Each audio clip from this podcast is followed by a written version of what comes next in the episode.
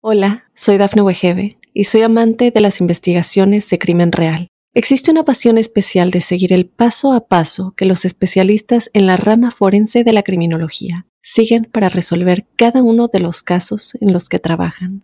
Si tú, como yo, eres una de las personas que encuentran fascinante escuchar este tipo de investigaciones, te invito a escuchar el podcast Trazos Criminales con la experta en perfilación criminal, Laura Quiñones Orquiza en tu plataforma de audio favorita. Óyenos audio. Dijo, usted mismo va a cortar aquí el colchón y vamos a empezar a buscar. Yo no lo voy a hacer. Había tierra, tierra de cementerio, no sabemos. Abrieron la otra bolsa que venía ahí amarrada. Había un preservativo que tenía dentro un bebé y empecé a ver remolinos, remolinos, remolinos de, de fuego y ella me dijo, mira, todo esto es lo que te está persiguiendo. Y me dijo, aquí, aquí hay una energía muy fuerte. Ella se, se levantaba y perdía el conocimiento, eso fue otra de las cosas. Se iba y no nos conocía.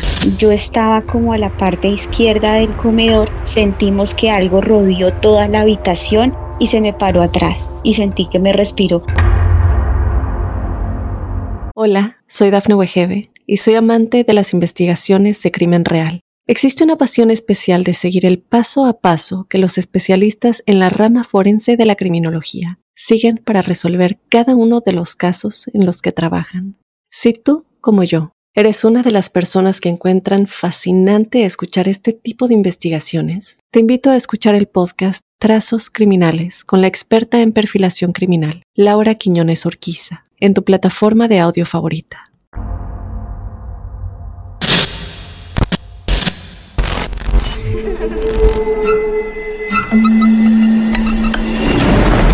Los seres vacíos nos observan.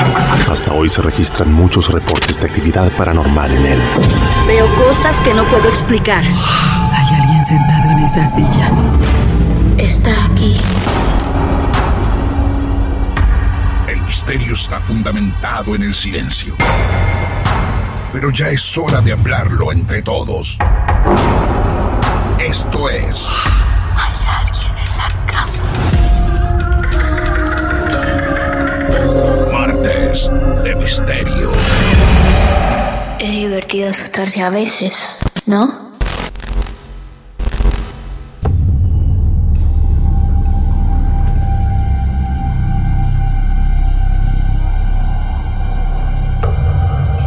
Hola amigos y amigas de todo el mundo, bienvenidos y bienvenidas una vez más a estos interminables martes de misterio. A veces, en cada introducción que preparamos para ustedes, me pregunto cuántas más, cuántos episodios, cuántas historias más todavía vamos a transitar.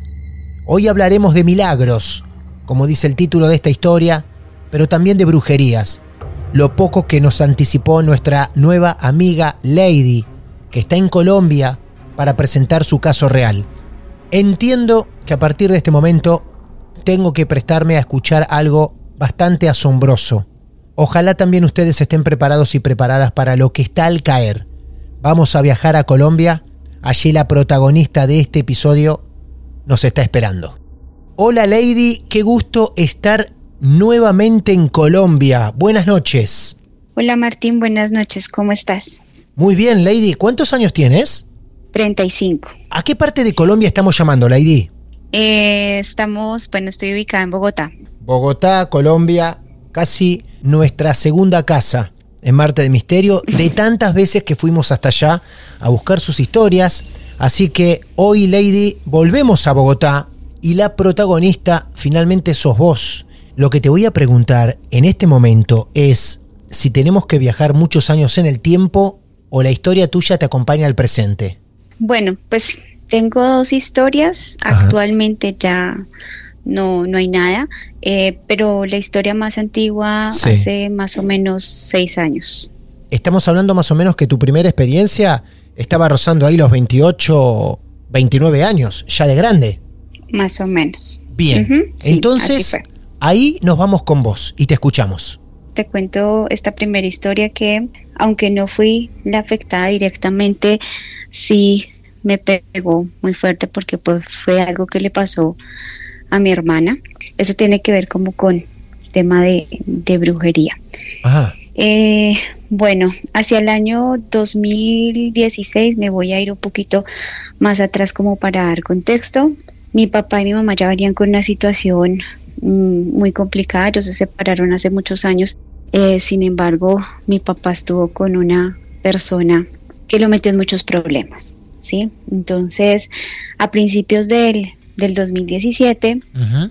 él terminó yéndose con ella definitivamente de la casa. Él vivía acá, pero pues vivía separado de mi mamá. Entonces, pues fue una situación bastante compleja para, para nosotros. Mi mamá, pues obviamente eh, se vio muy afectada por esto. Y yo, pues por otros temas personales también, terminé yéndome de, de- la casa. La casa que te menciono es la casa de mis papás, en donde hemos vivido prácticamente toda la vida, alrededor de 31 años. Pues en esta casa se quedó mi hermana, acá hay varios pisos y ella vive en el tercer piso. Cada uno como que cogió su rumbo, excepto mi, mi hermana, y ella empezó a tener problemas de salud. Un día me llamaron eh, porque empezó, se paralizó, se le paralizó el cuerpo. Eh, fuimos a la clínica, le hicieron exámenes y pues en ese momento mm, dijeron que era como un tema del azúcar, una, una descompensación. Pero eh, pues digo yo, Dios, yo creo en Dios, creo en los ángeles muchísimo. Ajá.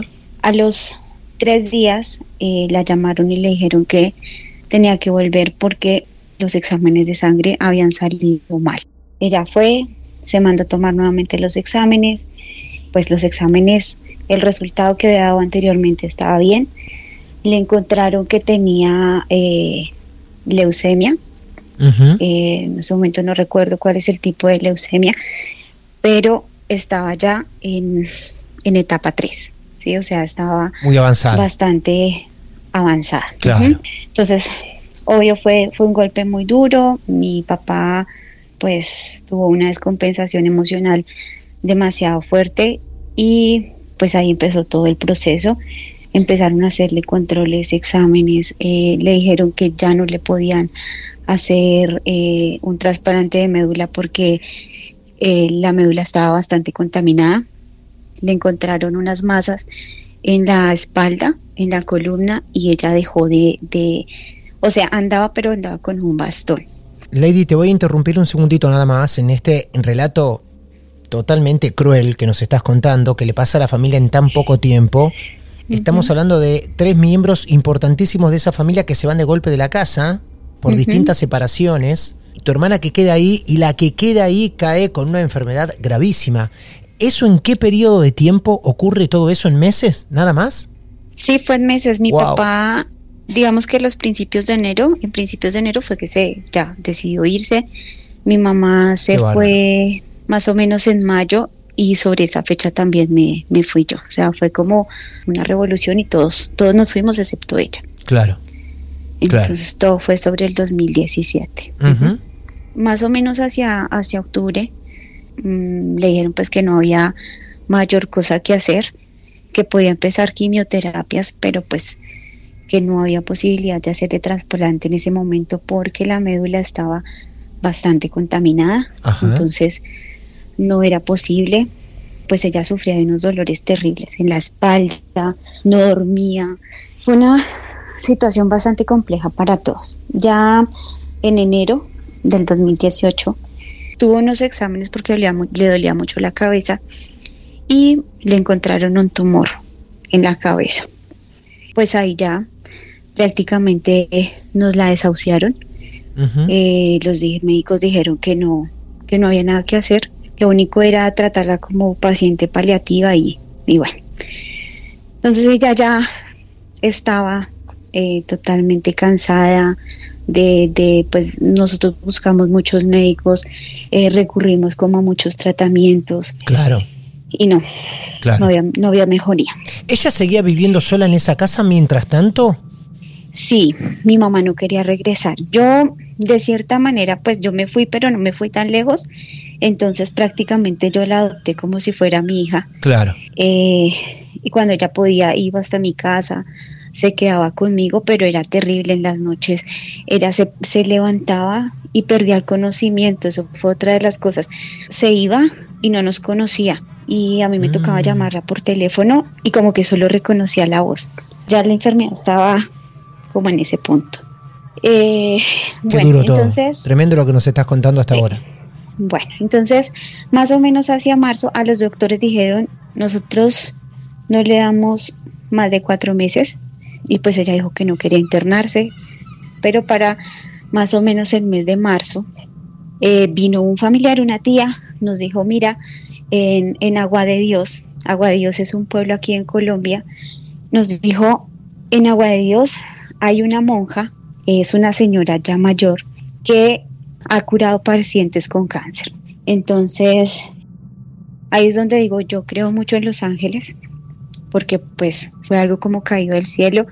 Eh, ella no quería ya nada, no quería saber de medicamento, no quería saber de nada. Y yo le dije, hagamos el último esfuerzo. O sea, si esto no funciona, pues ya totalmente nos resignamos. Fuimos, la, la monja la vio sin necesidad de contarle. Ella le dijo, sí, mira, yo sé que tienes una más aquí, todavía estamos a tiempo y la empezó a tratar con medicamento. Sin embargo, le dijo la enfermedad de ella no era una enfermedad natural, sino que era un mal postizo, le decimos aquí, o sea, como algo que le pusieron. Teníamos que hacer algo acá en la casa, una limpieza, buscar a alguien que viniera y revisara eh, para ver si encontrábamos algo. Aquí te detengo un ratito porque sé que vamos a tratar un tema bastante sensible que tiene que ver con una enfermedad cruel, abismal, que es el cáncer. Y esa esperanza que mucha gente, con tal de poder curarlo, sacárselo de encima, sobrevivir a esto, se agarra de cualquier esperanza, de cualquier creencia.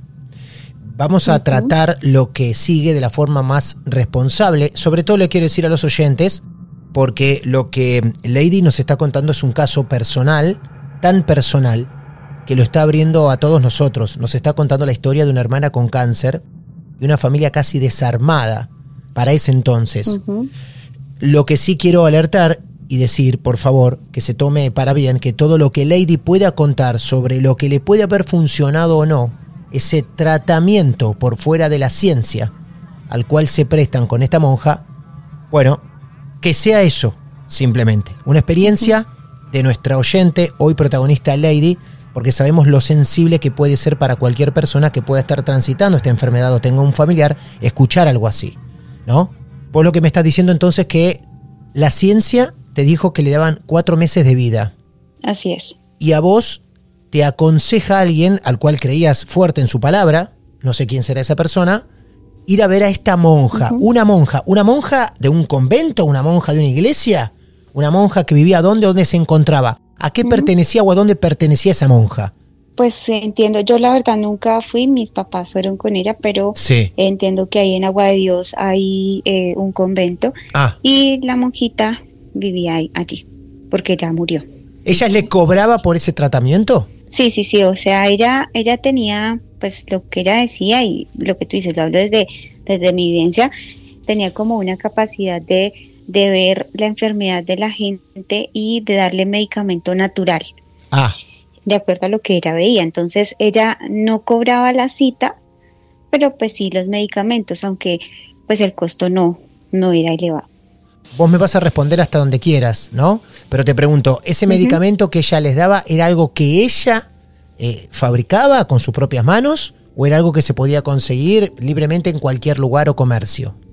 es un medicamento especial que ellos preparan. Entonces, Ujú. ella dice como, bueno, tú tienes esta enfermedad, yo veo que estás así, entonces te voy a dar ese tratamiento. Los tratamientos eran gotas, eh, medicamentos en frascos Sí. Para consumir por gotas. Y eh, dependiendo de, mi hermana tuvo varias sesiones con, con ella, entonces a medida que iba evolucionando, pues así mismo decía, tienes que tomártelo de esta manera, a tal hora, en tanta agua. Bien. Eh, entonces ustedes la van a ver por primera vez. Ella le dice que tiene a tu hermana y enseguida le recomienda ese tratamiento. Así es. Ajá. ¿Y qué ocurre inmediatamente después? Bueno, pues ella inicia con, con el tratamiento, eh, pues como lo, lo- lo- como ella lo recomendó, Sí. le, le dijo a mi mamá que le hiciera algunos jugos, eso sí, eh, con, con frutas y algunas verduras para apoyar el tratamiento. Y pues ella eh, ya en ese tiempo se le empezó a caer el cabello. Pues creemos que de pronto reacción del medicamento, pero eh, obviamente empezó a tener una, una mejoría, ¿no? ¿Cuál es la primera mejoría que ustedes empiezan a notar en tu hermana? ¿Qué diferencia a su favor empezás a notar? El poder dormir. Ah. Ella no podía dormir. Eh. Ella duraba casi hasta las 4 de la mañana despierta porque el dolor era una cosa impresionante, el dolor en la espalda. Y cuando dormía eh, se levantaba desubicada. Entonces una de las cosas fue eh, eso, el poder empezar a dormir. Pues eh, nosotros iniciamos el tratamiento con toda la fe. Mi mamá regresó muy a regañadientes porque ella no, no quería volver y decía que no se sentía bien acá. Y pues siguiendo un poco las recomendaciones de la monja, mi papá buscó una persona de las que hace como limpiezas en la casa, como que viene y mira la energía eh, y todo esto. Ah, claro, porque cuando yo te interrumpí, ella también los manda a ustedes a tratar la casa. Así es. Ajá, bien. Entonces, bueno, eh, eso fue como, no sé, al mes vino una persona, un, un hombre, eh, no recuerdo el nombre, la verdad, y revisó todos los apartamentos, subió, llegó a la- al apartamento en donde vive mi hermana, donde vivía mi papá y mi mamá, y entró al cuarto de donde ellos dormían. Ahí estaba la cama donde ellos eh, durmieron mientras estuvieron juntos y dijo, aquí, en esta cama, en este colchón, hay algo. ¿Esto fue en qué año más o Eh, menos? ¿También 2017? 2018. ya estamos en el 2018. 2018. Ya estamos allí, bien. Entonces, él le dijo a mi papá, bueno, le dio una serie de indicaciones que prefiero como no, no contarlas. Eh, lo único es, dijo, usted, usted mismo va a cortar aquí el colchón con X indicaciones, va a meter la mano y vamos a empezar a buscar. Yo no lo voy a hacer. Eh, entonces, pues obviamente mi papá, en, eh, en ese momento estaba mi cuñada, pues muy nerviosos de, de que pudieran encontrar, empezaron a hacerlo, eh, a buscar por todo el colchón, abrieron casi que la mitad del colchón hasta que llegaron a un punto eh, como en la parte derecha superior del colchón, encontraron una bolsa negra y la sacaron. Esta bolsa negra la pusieron encima de, de bolsas como para no contaminar más. Esta persona dijo, listo, yo voy a destaparla. Él, pues, con sus cuidados, sus rezos, empezó a abrirla. Pues, las cosas que encontramos ahí fueron, fueron terribles. En la bolsa principal había como vela derretida, había tierra. Entonces él dijo, bueno, esto puede ser tierra de cementerio, no sabemos. Bueno, abrieron la otra bolsa que venía ahí amarrada y ahí encontraron un anillo, que ya les voy a contar de dónde viene. Había un preservativo que tenía dentro un bebé y había mucho cabello, no sabemos de quién. El anillo eh, que encontraron en esa bolsa fue un anillo que a mi hermana se le perdió hace muchos años, de manera misteriosa, no sabemos cómo, a ella se le perdió el anillo y el anillo apareció, apareció allí. Pues todos quedamos muy choqueados, muy asustados, porque el, el colchón no tenía ningún remiendo, ningún hueco para decir no, alguien fue, lo metió, nada. Mi papá fue el primero que lo rompió y encontró la bolsa allí. Pues esta persona que vino no nos quiso decir quién había sido, pues porque obviamente él dice que es un tema complejo de manejar porque pues una persona lo puede mandar por decir ese tipo de cosas y pues obviamente cómo explica uno que una bolsa llegue a un colchón sin abrir. No, increíble. Para tratar de entender esto último que nos contaste, había dos bolsas adentro de un mismo colchón, que no tenía costuras de remiendo Como para decir, alguien hizo un corte en el colchón, metió estas bolsas y luego lo volvió a cerrar. Estaba perfectamente Así cerrado es. y sellado. Dentro de esas dos bolsas encontramos tierra, encontramos una vela derretida color roja, cabello, un preservativo también. ¿Qué dijiste? Sí. ¿Mencionaste algo de un bebé? Sí, había un muñequito dentro del preservativo. Y aparte estaba este anillo que perdió tu hermana hace años. Así es. Por Dios. Este señor que hace la limpieza de tu casa no les dice quién lo hizo, pero les dice qué significaba cada cosa que encontró. ¿Qué querían lograr con eso? Sí, ellos, eh, la conclusión de él es que ese, eso que pusieron ahí era una enfermedad, pero que la enfermedad iba para, para ellos, los que dormían en la cama. Pero pues como ellos se fueron, yo me fui y la única que quedó fue mi hermana, a ella le cayó esta enfermedad. Perdón, ¿cuánto tiempo antes Así habían llegado a ese lugar? Antes de empezar a separarse todo. Eh, no, muchos años, nosotros vivimos aquí toda la vida. En, el, en ese piso, como, no sé, le pongo yo unos 20 años. Y pues ese es un colchón súper viejísimo. es una cama de ellos Qué de toda la extraño. vida. Pero qué extraño lo que me estás diciendo, es impresionante. Es una cosa increíble porque lo primero es el pensar cómo llegó Claro. esa bolsa al colchón sin tener ningún remiendo. Nosotros le preguntábamos eso y él lo que decía es que eh, esto es magia negra y esas personas que practican este tipo de, de cosas invocan eh, almas de personas eh, cuando van bueno a los cementerios invocan esas pobres almas y las obligan como a hacer ese tipo de trabajos. Cómo no sabemos pero lo hacen.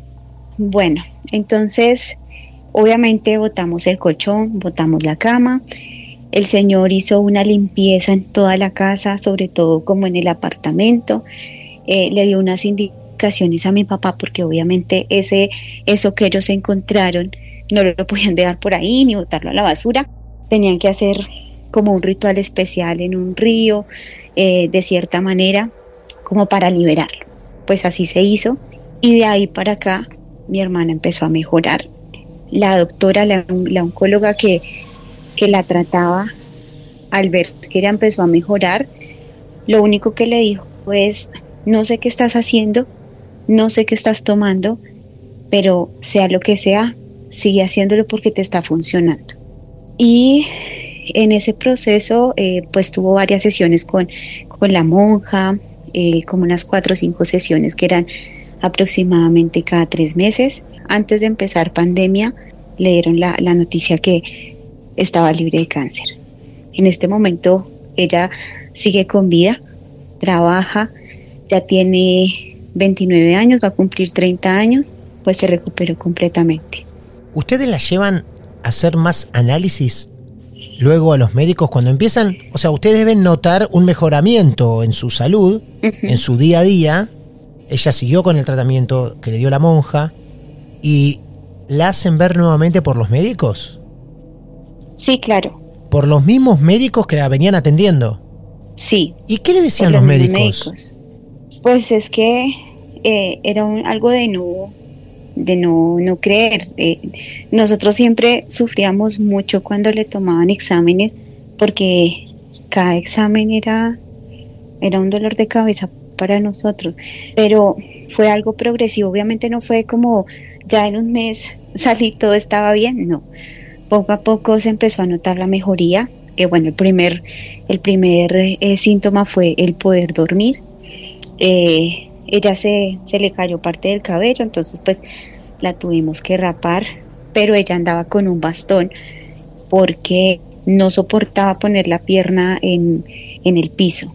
Y más o menos a los cuatro, cinco meses, ella ya empezó a afirmar un poco más la pierna, fue mejorando, los exámenes también empezaron a, a salir eh, mejor, obviamente de la parte técnica, de la parte médica, perdón, le, le, hicieron transfusiones de sangre, le hicieron transfusión de plaquetas como para apoyar, aunque ellos, pues obviamente eso era como paliativo y pues no, no hay explicación. Yo Perdóname, pero te quiero preguntar esto también porque estoy asombradísimo. ¿Ustedes le cuentan a los médicos que fueron a ver a esta monja?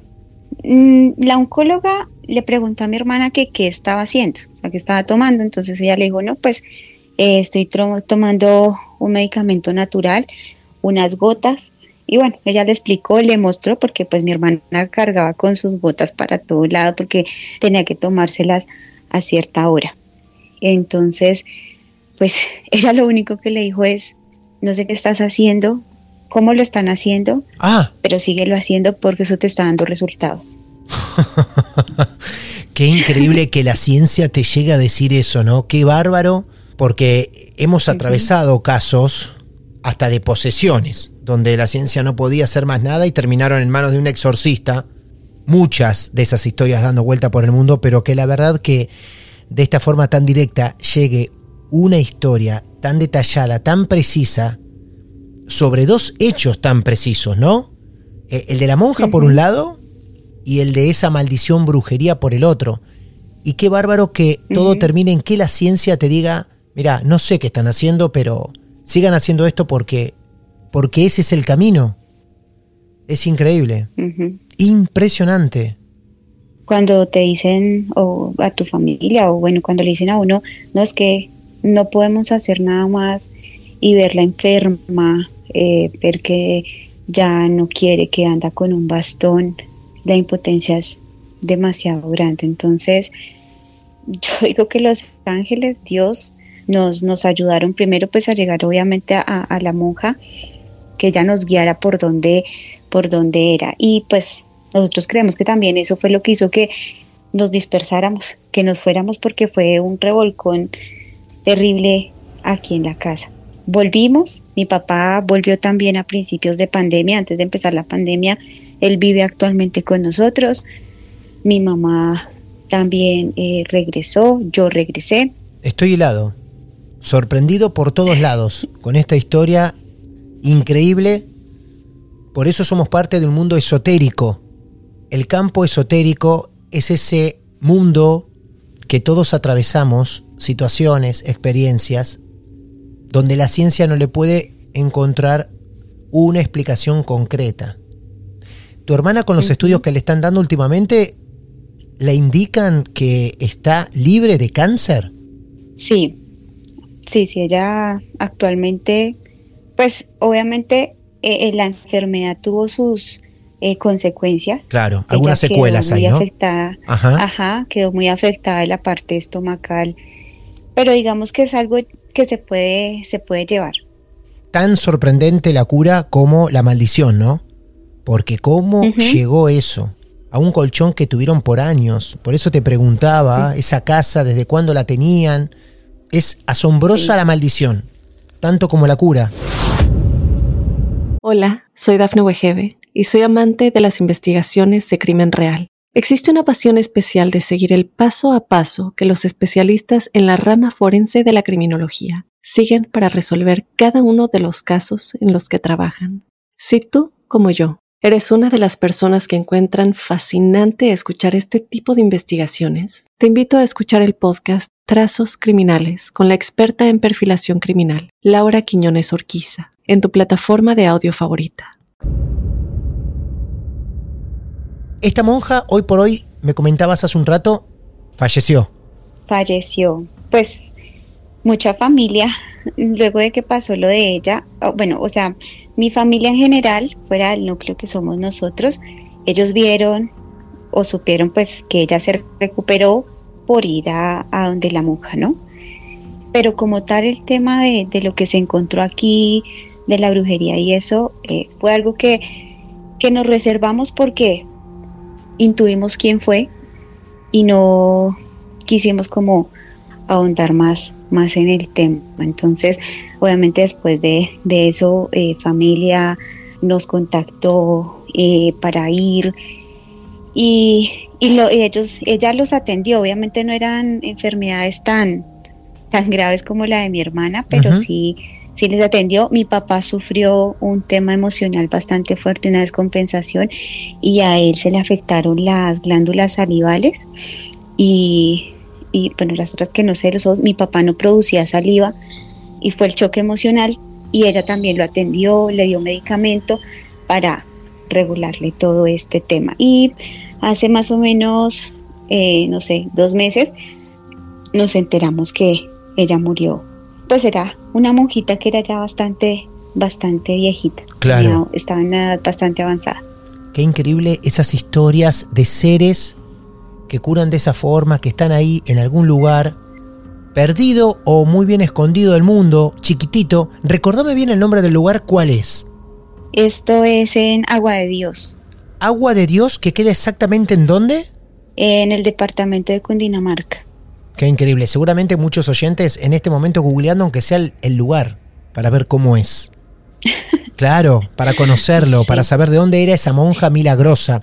Tuvimos un caso, hay un episodio de los primeros de Marte de Misterio que se llama La Monja, pero esta monja que le salva la vida en una clínica de acá de Mar del Plata a una niña en una madrugada lluviosa, esta monja era más paranormal, podríamos decir, una energía que se presentó esa noche, que todos vieron, o varias personas vieron, entre ellas los padres de esta niña, y que luego desapareció. Pero esta monja no, esta monja iba, la visitaban, la consultaban, ayudó a tu padre también. Qué increíble. Y hoy no está entre nosotros. Quiero destacar la serenidad con la que contaste esta historia. Hay que estar preparado o preparada para recordar todo esto y llevarlo con esta tranquilidad adelante. Nos tiraste datos abrumadores. Impresionante. ¿Y aún decís que tenés algo más para contarnos? ¿Una segunda historia? Sí, es relacionada con, con algo similar. Aquí Ajá. sí yo soy la protagonista. Sí. Eh, bueno, esto sí pasó a finales de, de septiembre del 2021.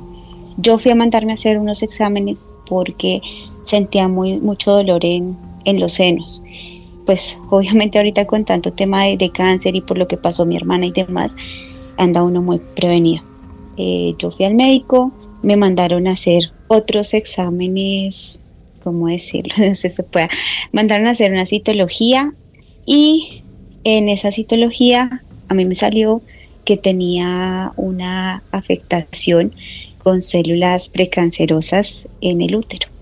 Eh, yo vivía en ese momento con una persona, ya llevábamos más o menos eh, dos años viviendo, él tiene dos hijos, su relación con, con la mamá de los hijos, yo nunca me metí en eso, porque pues yo sé que cada persona tiene su pasado y uno tiene que, que aceptar esas, esas cosas. El, el oncólogo, el ginecólogo oncólogo me dijo, hay que operarte porque necesitamos quitar esa parte afectada, hacer una biopsia y ver si con esto eh, logramos eh, liberarte de, de ese tema. Yo me empecé a sentir muy mal en la casa. Yo trabajo de forma híbrida, entonces unos días estoy aquí en la casa, otros días estoy en la oficina, pero cuando estaba aquí en la casa era una cosa terrible, yo me sentía mal, eh, quería Claro. salir corriendo, empecé a sufrir de, de depresión, incluso yo le dije a mi mamá, mami, yo me quiero ir unos días sola, sola, no, no sé, no quiero estar aquí, me siento triste, me siento deprimida, muy mal. Me hicieron la cirugía, fue una recuperación bastante dura para mí porque yo siempre he sido como muy independiente y en este tipo de cirugías eh, no puedes hacer mayor fuerza, no puedes hacer muchos movimientos y bueno, el tema era que yo seguía como con mi, mi depresión, mi tristeza, yo quería salir corriendo y pues conozco una persona, una angióloga y mi mamá me dijo, consultémosle a ella, habla con ella a ver si de pronto ella siente, ella ve. Hice una cita con ella y me dijo, uy Lady, te veo demasiado cargada de una energía muy pesada y empezó a decirme cosas. Me dijo, este personaje con el que tú estás tiene dos hijos. Me dijo, uy, veo algo terrible. La mamá de estos niños eh, te tiene una envidia tenaz Ajá. y ella te hizo algo. Ella sin saber que a mí me habían operado. O sea, yo simplemente pues le comenté que estaba como deprimida. Ella me dijo, ella te hizo algo porque ella tiene mucho miedo a que tú quedes embarazada de pues de esta persona con la que yo estaba. Entonces, claro, cuando ella me dijo eso, yo sentí un frío, una cosa terrible, porque de una vez pensé en mi enfermedad. Entonces yo le dije, Andrea, me pasa esto, me descubrieron esto, y pues precisamente es en la parte del útero. Me dijo, sí, me dijo, ella, ella hizo eso, tiene demasiada envidia. Entonces ella me dijo, yo voy, te voy a hacer unas limpiezas. Vino a mi apartamento. Ella me hizo la limpieza. Eh, eso fue una de las cosas más fuertes y es que riegan como una sustancia, lo, lo ponen uno como en un círculo, uno vestido de blanco, pone como fuego y empecé a ver remolinos, remolinos, remolinos de, de fuego y ella me dijo, mira, todo esto es lo que te está persiguiendo. Y me, se, sentó, se centró como en la parte del comedor y me dijo, aquí, aquí hay una energía muy fuerte. Puso en el piso un poquito de, de como esta sustancia con un líquido, prendió fuego y lo que yo viví ahí fue una cosa impresionante. El fuego soltó un como un rugido. No sé, es que no sé cómo describirlo, un rugido. Pasó eso, yo estaba como a la parte izquierda del comedor, sentimos que algo rodeó toda la habitación y se me paró atrás y sentí que me respiró.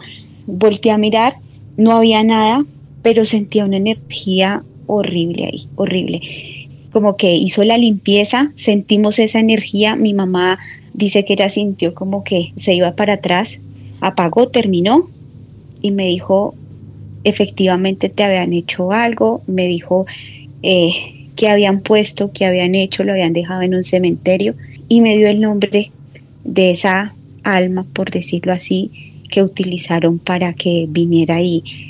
Y como que me atormentara y me mantuviera así como en ese estado depresivo. Después de eso, vino dos veces más, hizo otras dos limpiezas.